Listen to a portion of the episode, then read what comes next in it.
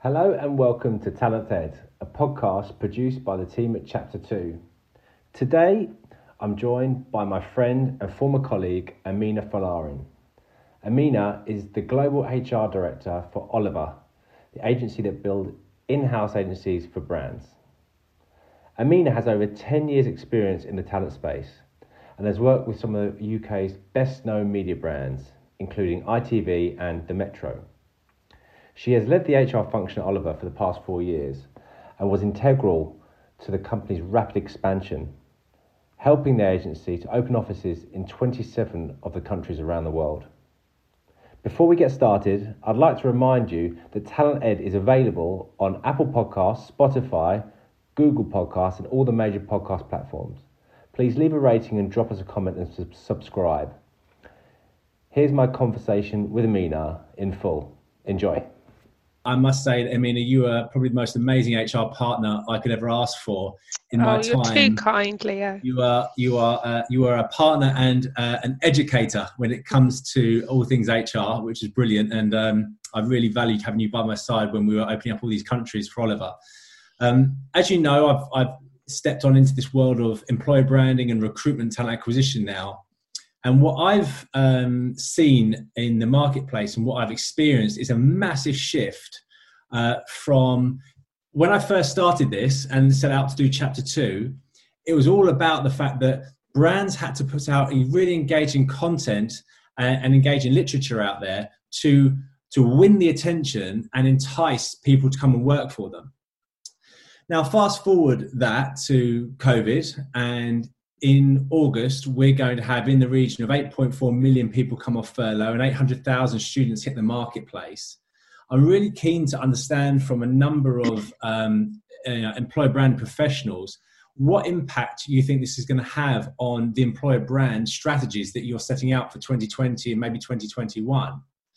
So, so how do you feel that the market's going to change over the next you know few months really and, and how how did you handle it before think you know it's going to be interesting because there is still a lot of talent that won't have been impacted by COVID 19. And I think there will still be benefit in making sure your brand strategies on point to entice them to leave, you know, from one employer to another. I think, you know, where people have relative levels of job security, they'll be less likely to jump ship where they're still employed. Um, so I think keeping a positive brand an employer brand is going to be part of that so that people feel like they're joining a growing company with you know with cash in the bank um, yeah. and kind of a, and a good future ahead of them i think for the people that are unemployed and you know the people in the marketplace again it's people are going to be looking for companies that have a bright future ahead of them. And so i think the stories have to be around you know here's how we've grown and even during, for us particularly it's like here's how we've still grown during covid-19 or you know we only furloughed 5% of our organization and here's how we pivoted to make sure that we um, kept hold of people. So i think companies will still need to tell their stories to make sure that they are attracting the right candidates because there are going to be the market is going to be flooded. So it's how do you make sure you're getting the right candidates applying to you? And also once they've applied making sure that you keep them interested because where businesses like ours that are still growing that still have vacancies are still going to be fighting to get the cream of the crop yeah. of what's out there. Um, so it's important that your brand is in a strong position to just attract those candidates naturally. That's that's brilliant. That's a really good insight. And so, so you do still think then there's a, there's going to be this sort of layer of um, what we might identify as you know top talent that's going to be retained into their existing businesses that mm-hmm. that the brands are still going to want to fight for. And what what do you see as the best avenues to get the attention uh, and effectively uh, win those candidates over to your business? So you know you might you might have a, a, potential candidates that have been in role for you know 5 10 15 20 years. Um, they've shown incredible loyalty to that company but you know you want to target these guys right? Because you know they've been looked after by their existing businesses. Um, you want to track these guys over. They probably only have a very small window of i don't know negativity where they might have a look around.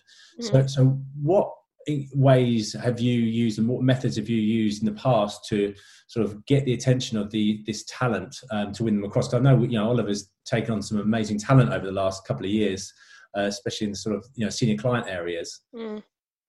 I think for for us and you know one of the things that I didn't do when we kind of went into COVID nineteen, which I think a lot of businesses did have to do, is I didn't knee jerk and start downsizing the recruitment team because actually what we said was right. We're going to split the team into two functions. Half of you are just going to spend your time pipelining get really get to know the candidates because we know that you know in 3 months 6 months it's going to come back. It always works in cycles. So rather than just stopping all recruitment activity, we focus much more on having a proactive approach, calling those candidates that you know might have got to final stage with us, but they were pipped, just pipped to the poach. See, see how they're doing. Check in with them. You all right? What's your career saying? You know how how's your current employer? What would make you interested? You know, just putting those touch points to keep them interested. So when we do have a role, we're front of mind for actually that guy Tom called me from Oliver and he, seemed like a cool place to work. I'm gonna gonna tap them up and see what they've got on. In the same way that an external recruitment agency would do that, they rely a lot on their candidate relationships um, to help place them into roles, and that's something that I think is really important to get that top talent is to keep your organisation front of mind, whether it's you know a call from a recruiter, perhaps sending them something, particularly for the senior candidates, anything that reminds them of your brand. I think at the moment, social media is flooded with everything. We've had, you know, COVID 19 is a constant, it's still there, it hasn't gone away. We've had the protests for Black Lives Matter. There's, you know, everyone's social medias are just buzzing and i think it can be quite difficult for employer brands to get cut through in that but also i think the best candidates will be looking to see how businesses responded to those things. Yeah. And so we, you know, we've been quite public. We mean everything that we've said, but we've been quite public around what we've done, you know, um, with you know our response to the black lives matter movement we've been really um, open and transparent with our engagement survey whilst we kind of went into lockdown how we kept our employees motivated engaged and i think you know i think things like that are the things that will make the difference when you're looking at top talents how how is your business responding to the current economic climate? Yeah. That is, that is a great response. And and one of the things that i noted uh, when um, you know especially when coronavirus hit was that actually what was most powerful to me from an Oliver employer branding point of view wasn't the glitzy, glamorous content that you guys were putting out there about employer branding. It was actually people who worked for Oliver telling Oliver and their, their network how amazing Oliver has been in looking after their staff mm. and how valued they feel. And I think that level of campaigning costs nothing. Yeah. That you just got to look after your people. And I think that almost sends shivers down my spine. I think that mm. the amplification of your own people talking about how they've been looked after by you, I don't think you can have a campaign or media buy that can speak louder than that personally. No. Yeah, I um, agree. And and moving on to like, you know, what you were talking about with regards to how, you know, your the recruitment team um, and, and you, you say you say took a, a, a very recruitment approach which I'd agree with. But actually, I think it's also a very sales approach to this mm. talent. You know, I think I think I think my methodology is that you know marketing methodology needs to come into talent acquisition uh, to to build an audience to to create engagement. But actually, once you've got that engagement, I think it moves into almost a sales job whereby if you have people um, in your business nurturing and engaging with the top talent it may not be today may not be tomorrow may not even be this month but at some point in time there will be a window of opportunity where that candidate is either i don't know um,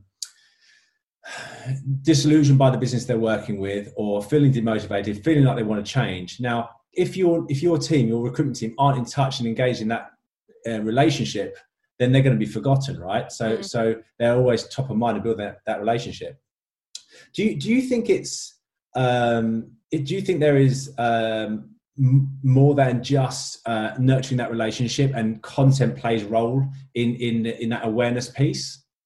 Oh yeah, absolutely. You know, people want to go on your Instagram if you do have a company Instagram. They want to go on your company Instagram and find out what it's really like to to work there. You know, what are the things that you're doing for your people? What's you know, for us we're a creative business. Who are the brands that we're engaged with? So I think content is is really key because that's the stuff that's static.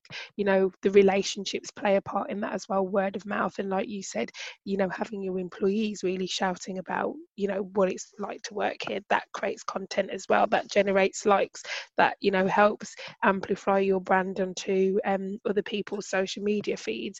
But you you do have to have the content to do that. And um, things that we've actually now we've had time to do because we have we do have less roles, you know, is giving people a snapshot of a day in a life of what a transcreation executive Brilliant. does. And, you know, all things that people wouldn't have had to, you know, if we tried to get fancy recording equipment when we were all in the office, it was pos- impossible. But we can sit people in front of a Zoom for half an hour and one of the recruiters can ask them questions so people get an idea, you know, to your point around the graduates, actually giving the graduates an idea of what are some of the types of roles that exist within our organisation and, and what do we look like. Um, and that that's been particularly helpful as well in markets where perhaps we're not as well known as a business actually saying, you know, here's our, introducing our German team and, you know, talk, them talking first-hand experience. It's not something that's kind of scripted or written. It's real people and, and real experiences. So I think, you know, content is really important.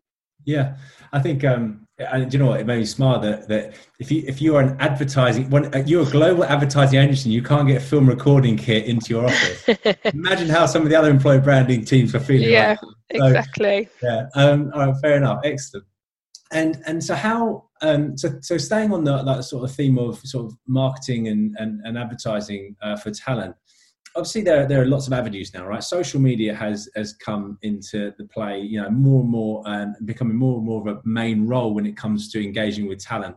You know, you previously it was the recruitment relationship that held the candidates um, uh, relationship directly, and um, and that relationship would then introduce it into into the business, whether it be an internal recruitment team or an external recruitment team. Mm. Now, content has come to to pass, and you know, um, LinkedIn obviously 600 million uh, users uh, on LinkedIn. Um, Facebook, Instagram, even TikTok and Twitter, you know, they're, they're playing roles in um, creating awareness.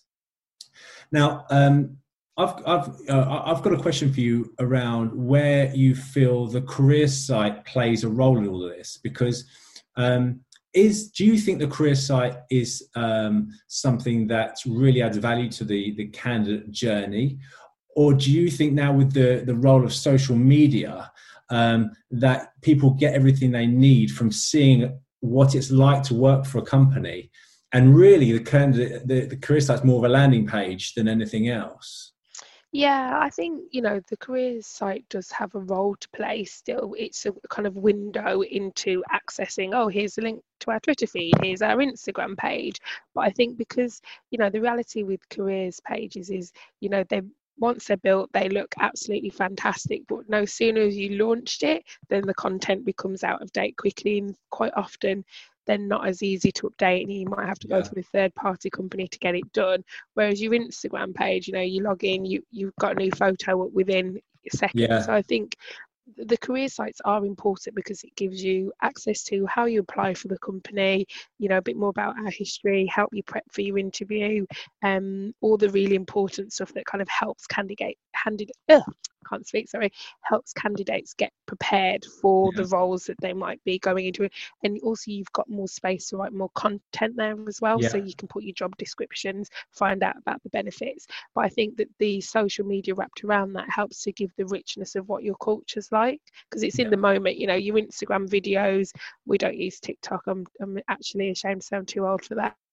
but you know for for example your tiktoks your snapchat when snapchat was called they're kind of the instance touch that people know oh that place is where i'd want to be. Yeah yeah interesting because actually it's a really valid point because you know if you think about a company's website you know it's a it's, it's a location which there is an informative place to tell you about the structure of the company the service they provide the locations they operate in. Um, there might be a few show really type bits and pieces that will again uh, try and engage um, a, a, a, potential customer, but it's not something that is updated on a weekly basis But I find in the employer branding space you know Mm. people change all the time Mm. and the company evolves so rapidly that that many things have to be taken up and taken down so regularly and that's a bit cumbersome to do it with a career website but as Mm. you say social media is just like let's put that online let's put that, you can i mean literally you can go live you know uh, an, an event you might be holding and and show uh, through the lens of someone uh, uh, oliver what it looks like to be at one of your events or something like that yeah, exactly. Brilliant. Okay, so uh, back back to sort of the, the, the power of um, the you know employer branding and, and where that sits. Um, you're growing at an incredible rate still, um, and um, you're going to be looking to hire a number of people in many locations around the world. Um, previously, um, it was a, a, you know, a bit of a fight to, to win the attention of, of talent, maybe because uh, the business may be early in, into a, a, new market or because it's high competitive, highly competitive to, to get talent. But, but with um, sort of you know a massive glut of talent coming into the marketplace, what, what does your talent strategy look like over the next you know couple of months to the end of the year? If I'm honest, our real focus is on our internal talent to the end of this year, making sure that, you know, people are dealing with a lot at the moment and in making sure that we kind of really understand what motivates them, what are their career aspirations, what are the skill sets that we can redeploy people internally as much as possible. Um, in terms of our external talent strategy, where we are um, moving into new um, disciplines and verticals it's making sure we understand who are the kind of movers and shakers in that space um, what are the kind of skill sets and also who would our biggest competitors be in that space so that we can ensure that we are attractive as an employer you know make, looking at our benefits package. We haven't revised that for a few years so are we still you know cutting edge with our benefits? Do our people first and foremost want something different? And if they do it's likely that you know candidates looking at us will also want that. So i think for us our kind of talent strategy is always around who we have at the moment really listening to them and flexing our people strategy based on the feedback of our employees and also making sure that we are building connections um, with key talent in new disciplines that we're moving into and that they know who our key recruiters are. Our, my recruitment team as you'll know, Leah, split up around verticals, so they each have a specialism to recruit for, so they can really get to know um, the marketplace really well, and also the candidates within that. Um, so that's kind of our focus to the end of this year, really. And I think as we start coming out of um, COVID nineteen, hopefully towards the end of this year into next year, we're looking at, you know, have we got the right information on our careers page? Are we putting up enough content on Instagram, particularly with people working from home, you know, more often than in an office? How do you ensure that you can capture that culture when we're not all together having the big events that we would have ordinarily had? Um, and that's where kind of these one to one conversations like the one you and I are having are really important because you can still create that content and that richness without necessarily being side by side. Although it would be nice to have a big party. Yeah, yeah, exactly. Well, as you quite rightly put, you know, it's not all about the parties, is it? You know, not a lot of people. It, I, I, know you've you've done, and maybe you can elaborate on it. You've done a great amount of work on um, what makes our employees, or sorry, that's a slip of the tongue. Our employees, my my my old version coming up. What makes the Oliver employees uh, tick? Uh, if you like, and what's most important to them. You had a very specific approach about uh, finding out what is is it the Maslow hierarchy of needs you used? Well, yeah, we do. We use um, Peakon, which is based on Maslow's hierarchy of needs. So technology, um, being I don't know if it's because I'm lazy or because you know I'm a millennial, if that's what you want to call me. But I think that tech it can really unlock a lot of uh, power for a people strategy. So we base our whole people strategy and still do around Peakon. We do a regular monthly employee engagement survey. Sorry, for those that don't know what Peakon is, do you want to give a quick overview? Oh yeah, sorry. It's a it's a um, engagement survey platform. But what I like about Peakon in comparison to um, just giving them a little plug here. Um, You what I like yeah. about Peakon um, in comparison to other engagement survey sites is just the quality of the data that comes out of it. It's really intuitive, and you know I've worked at businesses where the engagement surveys happened once a year, and you just had all this data that by the time you'd got around the whole business, giving them their feedback, it was time to do the engagement survey again Yeah. whereas actually managers can log on they can see their dashboard they can see what their teams are saying um, they can download a presentation that's already written for them. Um, so we we use that a lot in kind of making key decisions around what's important for our people when it comes to their development their benefits reward and whether we're communicating with them enough from a senior leadership perspective whether their managers are doing a good job for them as a manager. Um, it's kind of multifaceted. Um, and so that's how we kind of build our whole people strategy is entirely around employee feedback. Which is which is brilliant. Um, and um, and this is a global platform, right? yeah it's global. So we currently use it in over 40 markets globally. Um, so it also has some language functionality built into it so people can respond in local languages if they don't speak english. But as a kind of master user i can click a button it'll translate what they've said for me. That's really, really, handy. really good. yeah So, um, so is there when it comes bringing us back to employer branding then, um, and and the use of content and marketing to to attract talent? Mhm. Um, what does does Oliver currently have an employer branding content strategy, or is are you mainly working with the sort of existing recruitment teams and their relationships?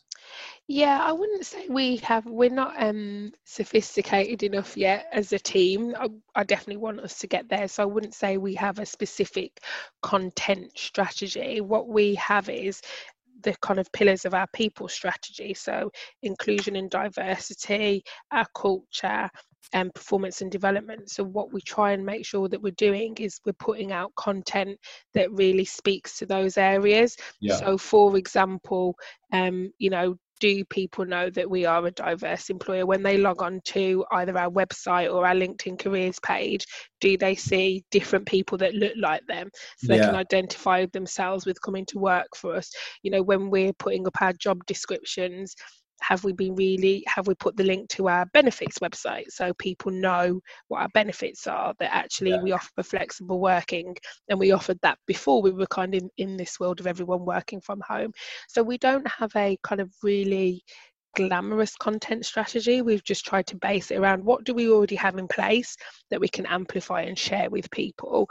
Um, and you know there's definitely some gaps in there. We're not we're not perfect um, but we try and kind of take what we've got and where we haven't got anything. So for example i think i mentioned earlier in the call our um in our german market people didn't really know that we actually had quite a decent presence in Germany. So we got our teams in Germany to do some recordings on kind of this is their office and this is what it's like to work for Oliver and kind of why they like to work here. And so now we've got more content that we can use to send to candidates whilst they're applying, but also that's static on the careers page so that people know, okay, they are, you know, they are a serious company because sometimes people don't know that. Well, I, th- I think the, the the the main themes I'm getting from you there are though, and and the you know the, the main reason I'm doing this podcast is that I can talk to people like you in this dialogue. I can publish this, and pe- people who head up employer brands and, and HR teams for smaller businesses can can glean some of the experiences that you're giving in here. And the the main Mm. theme that I'm getting is the fact that it doesn't have to cost a king's ransom to create content to promote your employer brand. Mm. Something as simple as an iPhone and, and, and allowing your own employees to tell their stories uh, can be uh, as dramatic and, and ha- as impressive to a potential candidate as it would be as a, a, a large scale marketing campaign. You don't have to put tens of thousands behind it. You just have to tell true stories. Yeah, I, I would 100% say that. Although I would say if you keep your marketing team out of what you're doing, it's a little bit easier. Because you know naturally they want everything to like really be in line with the brand and you know and and that stuff can sometimes slow you down but i think you know finding people within your own department that are interested in it they're interested in creating the content they want yeah. to reach out to um, your employees and and help get the word out that really makes a difference as well we've got someone in our team that's you know reaching out to the business to help create content and it's it's making a difference having someone that a enjoys it and b can spend some of their time focusing on it it means stuff happens. Yeah and, and i think um you know speaking of sort of the job that i i do and, and the conversation i have had with a number of employee branding leads and that sort of stuff is you know i find it really hard to work with a company that is effectively got what i see as a thin veneer. You know they want to talk about diversity and inclusion. They want to talk about uh, all of the the great things that they do but they don't really do them in reality. And mm. you know you can't market a product like that you can only market a product and something that is genuinely and authentically there um, and the best teams that i've ever worked with are the ones that just live and breathe it but just don't know how to talk about it and how to mm. promote it and they've got such a rich level of content. There's a there's a local agent or local not agency. There's a local um, uh, finance firm here in Jersey that I was talking to, and they um, they do um, so much uh, work for their employees, but they just don't know how to talk about it. So it's almost just like you know rich pickings for me really when it comes to amplifying that that sort of uh, brand. Yeah there's lots of companies that don't know how to start and kind of and that's why um, companies like your own are so important because people just don't have the bandwidth and and nor do they know what's the best place sometimes. What yeah. should they be doing? Yeah no absolutely. Um, i want to talk a little bit about job descriptions. Mm-hmm. um, and uh, i've got a view of job descriptions. I think they are long and boring and uh, they're full of copy. Sometimes that's because the ATS that people work with doesn't allow people to be creative. I'm not sure, mm. but but you know I've got this firm belief that you know a picture can tell a thousand words, and and the brain processes video sixty thousand times faster than copy. Mm. Um, so why are jo- why question for you? Why are job descriptions still so copy orientated? Because you, you know we're creatures of habit aren't we? So even though you've got kind of millennials and the other generations coming up behind them that kind of want to do things differently that's all they know. Right. so they just still you know that's how they were hired was by some by a jd and and so I and I also think when people write job descriptions they kind of they have this habit of like writing like a, it's almost a, I think managers particularly write job descriptions like a shopping list of if they could have you know because typically you write most companies not all will write a jo- job description at the point that they're about to hire someone. And it is a bit of a shopping list. We need someone that can do this this this this this and this and this. And suddenly you've got like a, a page um, worth of things where someone would need to be a unicorn with three arms three legs uh, able to code sing and you know hop on one leg to be able to get the job. Um, and I, and I think that that's part of the problem is you know actually the recruitment team your talent function really needs to be have a good relationship with them to partner with them to say okay do they really need 10 years experience for this job that pays 20 grand a year? Let's face it they probably don't need it. It's an entry level position. What are the skill sets and the competencies that we could test elsewhere that experience won't necessarily dictate? But i think yeah. I think it's a journey because people naturally default to experience and that's what goes in the job description. But I think we need to be much more open as as hiring managers and think, okay, what are some of the what are some of the past experiences, even taking into account life experiences, you know, work moms that have stayed at home, they gain so many different skills from like managing the family accounts and you know managing multiple different kids schedules none of that's taken into account when um, returning moms have had a um, a break from working to raise their families. Um, and i think that actually we should focus much more on the kind of the competencies rather than past experience. I, um, and that's part of the problem with jd's it's it's very experience focused some some of the best will have some skills but then you get to the interview process and you know again the hiring manager will like tell tell me about a time when you've done this. Tell me about a time when you've done that. Um, and i think see you don't ever really move away from it. No. And you know what? I can talk with massive empathy empathy for you know mums that come back from maternity leave because you know, in all the markets that we worked together on and I managed, you know, there was multiple currencies, there was multiple um, time zones, there was multiple cultures, mm. but but I wasn't, you know, I wasn't sleep deprived and get up at 6 a.m. having a two year old scream at me and having to get things mm. ready the time. I can't handle that sort of stuff. I just can't do it. Yeah. A whole new set of skills that can be brought into the workplace. Yeah, it's brilliant. Mm. Awesome. Yeah, okay, thank definitely. you. Final one for me. Um, when we talk about uh, employer branding and when you think about employer branding and the most inspirational brands that uh, are out there in the marketplace, what employer brands inspire you? Hmm. Monzo do it well. Um, Monzo do their their piece well. Um, I think they spend a lot of time at um, you know networking events. Their website's really slick. I mean, all the things you would expect from a, a tech startup, really. Um, and, and also their application process. I have applied for a job there, not to work there, but I wanted to understand more what it is um, because I'd, I'd heard their head of HR speak about it. So I was like, well, let me have a go and see what they actually do. Um, so I like I like the way they um, do things. I think they have a good employer brand. I'm trying not to pick the kind of obvious ones, you know, like the Apples and, and the Googles. Um, hmm, that, Give me one. It's I only asked for one. okay, fine. Thinking it's not often that I can't answer a question, Leo. You've stumped me there, and there now I'm go. going to do a bit of research. No, you did. You, you, well, you answered it. Monzo's brilliant, brilliant. Well, thank you so much. Um, I really appreciate your time. As I said, um, you um, you are an incredible HR business partner, and more than that, a friend now uh, to me, and, and massive support. Um, you're now my sort of diversity and inclusion coach as well. Uh, so um, uh, I really appreciate your time and um, yeah, um, thank you very much. Thanks for having me. Pleasure, pleasure.